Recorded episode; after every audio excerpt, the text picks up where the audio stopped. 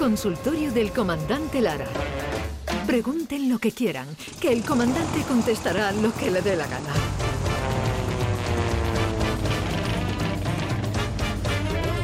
Abrimos el consultorio del comandante Lara, 679 40 200. Si quieren hacerle alguna consulta, ya están preparados el comandante. Buenos días. Hola, buenos días, Maite. ¿Qué tal, David? ¿Qué tal? De Andalucía, ¿cómo estás? Y David Gallardo, que lo tengo aquí sentado. mi Hola. David, ¿qué tal? ¿Cómo estás? Pues encantado de saludaros, qué alegría. Nos ha dado recuerdo para ti ese FDK, Luis, que tú eres muy fan, ¿no? Hombre, por favor, claro que sí. El Zatu y Acción Sánchez, dos bicharracos que, con los que han sido la banda sonora de, de- de muchas partes de mi vida. Así que nada, pues un también ahora sí nos van escuchando en el viaje de vuelta a casa. Oye, Maite, tú sabes que el que está sentado al lado de Luis, que es David Gallardo, es un loco, un loco de la radio, pero también yo está en su casa y tiene muchas locuras instaladas en su casa. Y me he enterado que quiere montar en la bañera, en la bañera donde bañan los niños chicos, una, no me lo puedo creer, una cerveza artesana, David. Sí, me, me hace falta, eh, para montar, para hacer esto en casa hace falta. Un fermentador graduado con capacidad útil de 15 litros, Luisito. Vaselina blanca. Vaselina blanca, tiene que ser Vaselina. blanca. Blanca, tiene sí, que ser para blanca. sellar grifo. Ah, para sellar grifo de la bañera. Qué Y para después, como que después que tiene que quitarlo para bañar a los niños. Eso no, no sé cómo- no, no sé todavía, yo estoy viendo las instrucciones. Un tubo con válvula para llenar, para llenar las botellas, pues eso es al final. Un densímetro, Un densímetro. una probeta, un termómetro, un chapador, un Un chapador, kilo- esto para poner la chapa, ¿no? La- Exacto. Un. Un chapador. Un kilo de destroza para la carbonatización de, en Para que botella. tenga burbujita. Carbonatación Un kilo de destroza, esto al final termina destrozado.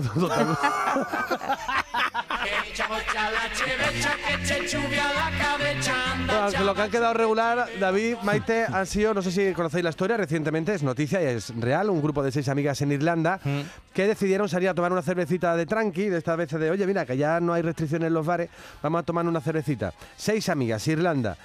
Se enredaron más de la cuenta, empezaron a la una de la tarde, la típica cervecita de la una, y acabaron a las 11 de la noche, momento en el que cerró el bar. Se gastaron 679,90 euros en cerveza. Eso es. Uy, iban de tranqui, menos mal que iban de tranqui. Por eso te has puesto tú a fabricar Vamos cerveza, a tomar ¿no? una cervecita, Charo, venga. Y no vea. Llama a la Paqui y a la Juani. No vea la que liaron ahí en el bar. 600 y pico de euros se dejaron. Y, y yo, mira, tengo también otra historia de un, un chaval que, que iba todos los días a un bar y siempre pedía tres cervezas. Llegaba y decía, camarero, eh, ponme tres cervezas, por favor. Al día siguiente lo mismo. Eh, camarero, tres cervecitas, por favor. Y al cabo de, unos cuantos días de ir seguido al bar, pues ya el camarero lo vio extrañado cuando, cuando entró y le dice, oye, ¿tú por qué siempre que viene, por qué pides tres cervezas y, y te las bebes del tirón? Y le dice el chaval, pues mira, es que yo tengo dos hermanos, uno está en Suecia y otro está en, en Estocolmo y, y como... que es lo mismo, vamos. Eso digo, Eso digo yo, bueno. eso digo. Pero bueno, pero me refiero a que el otro estaba en Nordingen. En Malmo, en un- Malmo. Una, una, un- una pedanía de Estocolmo. Más al norte. Sí, sí, y... y quería decir Finlandia al principio, pero he dicho Suecia y luego eh, lo he arreglado con Estocolmo. Era el error que tenía. Entonces uno era de, de Estocolmo y otro era de Nordingen. Y, y entonces Chava decía, y tengo uno en, allí en Estocolmo y otro en Nordingen, y, como estábamos muy unidos, siempre be- be- bebíamos juntos, ¿sabe usted? Y, yo bebo y brindo por ellos. Y dice el camarero, ah, bien, bien, bien, qué bonito, ¿eh? muy, muy familiar, muy, muy entrañable lo suyo, muy bien. Y al día siguiente llegó el Shabarba y dice, hoy me voy a poner dos cervecitas nada más. Claro, el camarero se quedó ahí un poquillo cogido y dice, ¿yo qué ha pasado? ¿Le ocurrió algo a, a alguno de tus hermanos que, que, en Suecia, al de Nordingen o al de Estocolmo? Y dice, no, ¿qué va? Lo que pasa es que, que yo he dejado la bebida.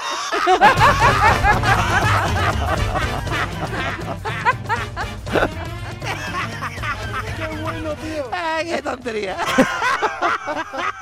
¡Qué bueno! Oye, ¿sabéis?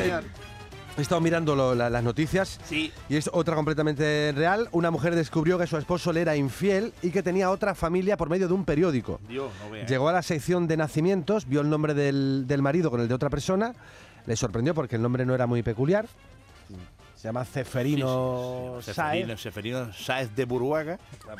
Ella eh, comprobó eso, llamó al hospital, confirmaron que era él y ya puesto pues se enteró que, que tenía otra hija de año y medio. No Te digo una ¿eh? cosa, para tener dos familias hay que tener mucho cuidadito Sí, y mucha memoria. Claro. mucha Digo, memoria. tío, digo, tío, ¿eh? Bueno, además con niños, o sea... Pues mira, Pero pues oye. hablando de infidelidades, una mujer que regresó a su casa y cuando entró en el dormitorio, pues vio a su marido que estaba haciendo el amor con una, una chavalita, muy guapa ella, y estaba allí. Y entonces, claro, desgraciado, más nacido, ¿cómo te atreves a hacerme esto a mí?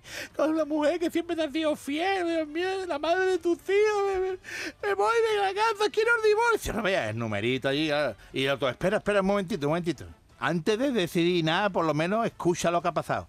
¿eh? Será lo último que, que, que, que, que hable contigo, pero eh, de verdad, escúchame. Y la otra, venga, vale, habla, habla, maldito, maldito hombre, que eres el peor del mundo. Eh, pues, Esto lo estoy un poco. Ya, ya, ya, eufemístico, eran dramatizando, claro, claro.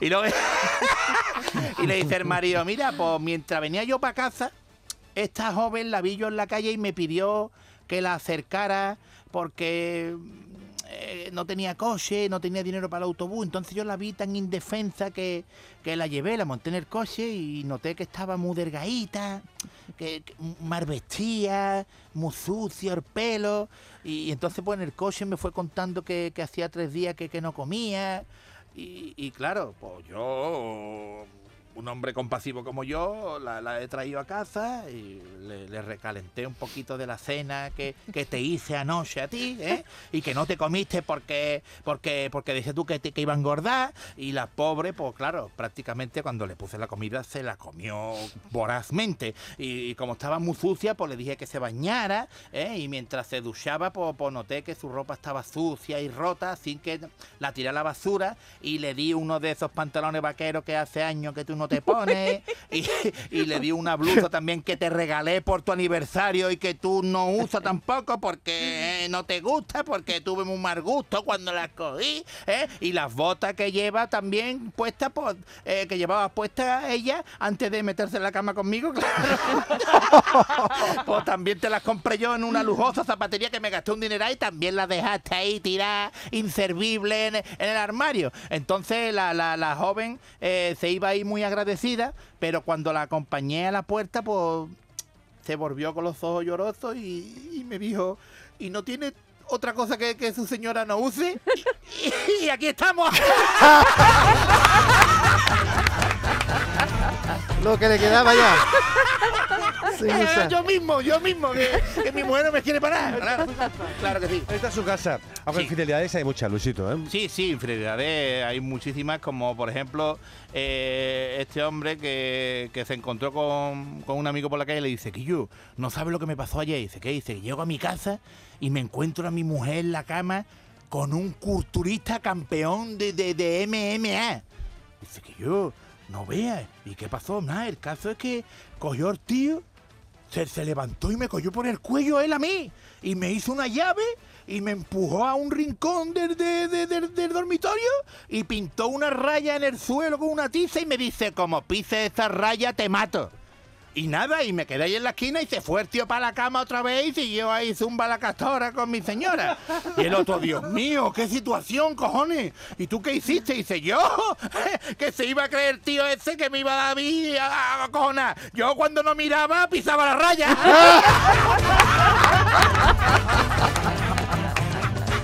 Vamos a mí, me va a cagar un campeón. ¿eh?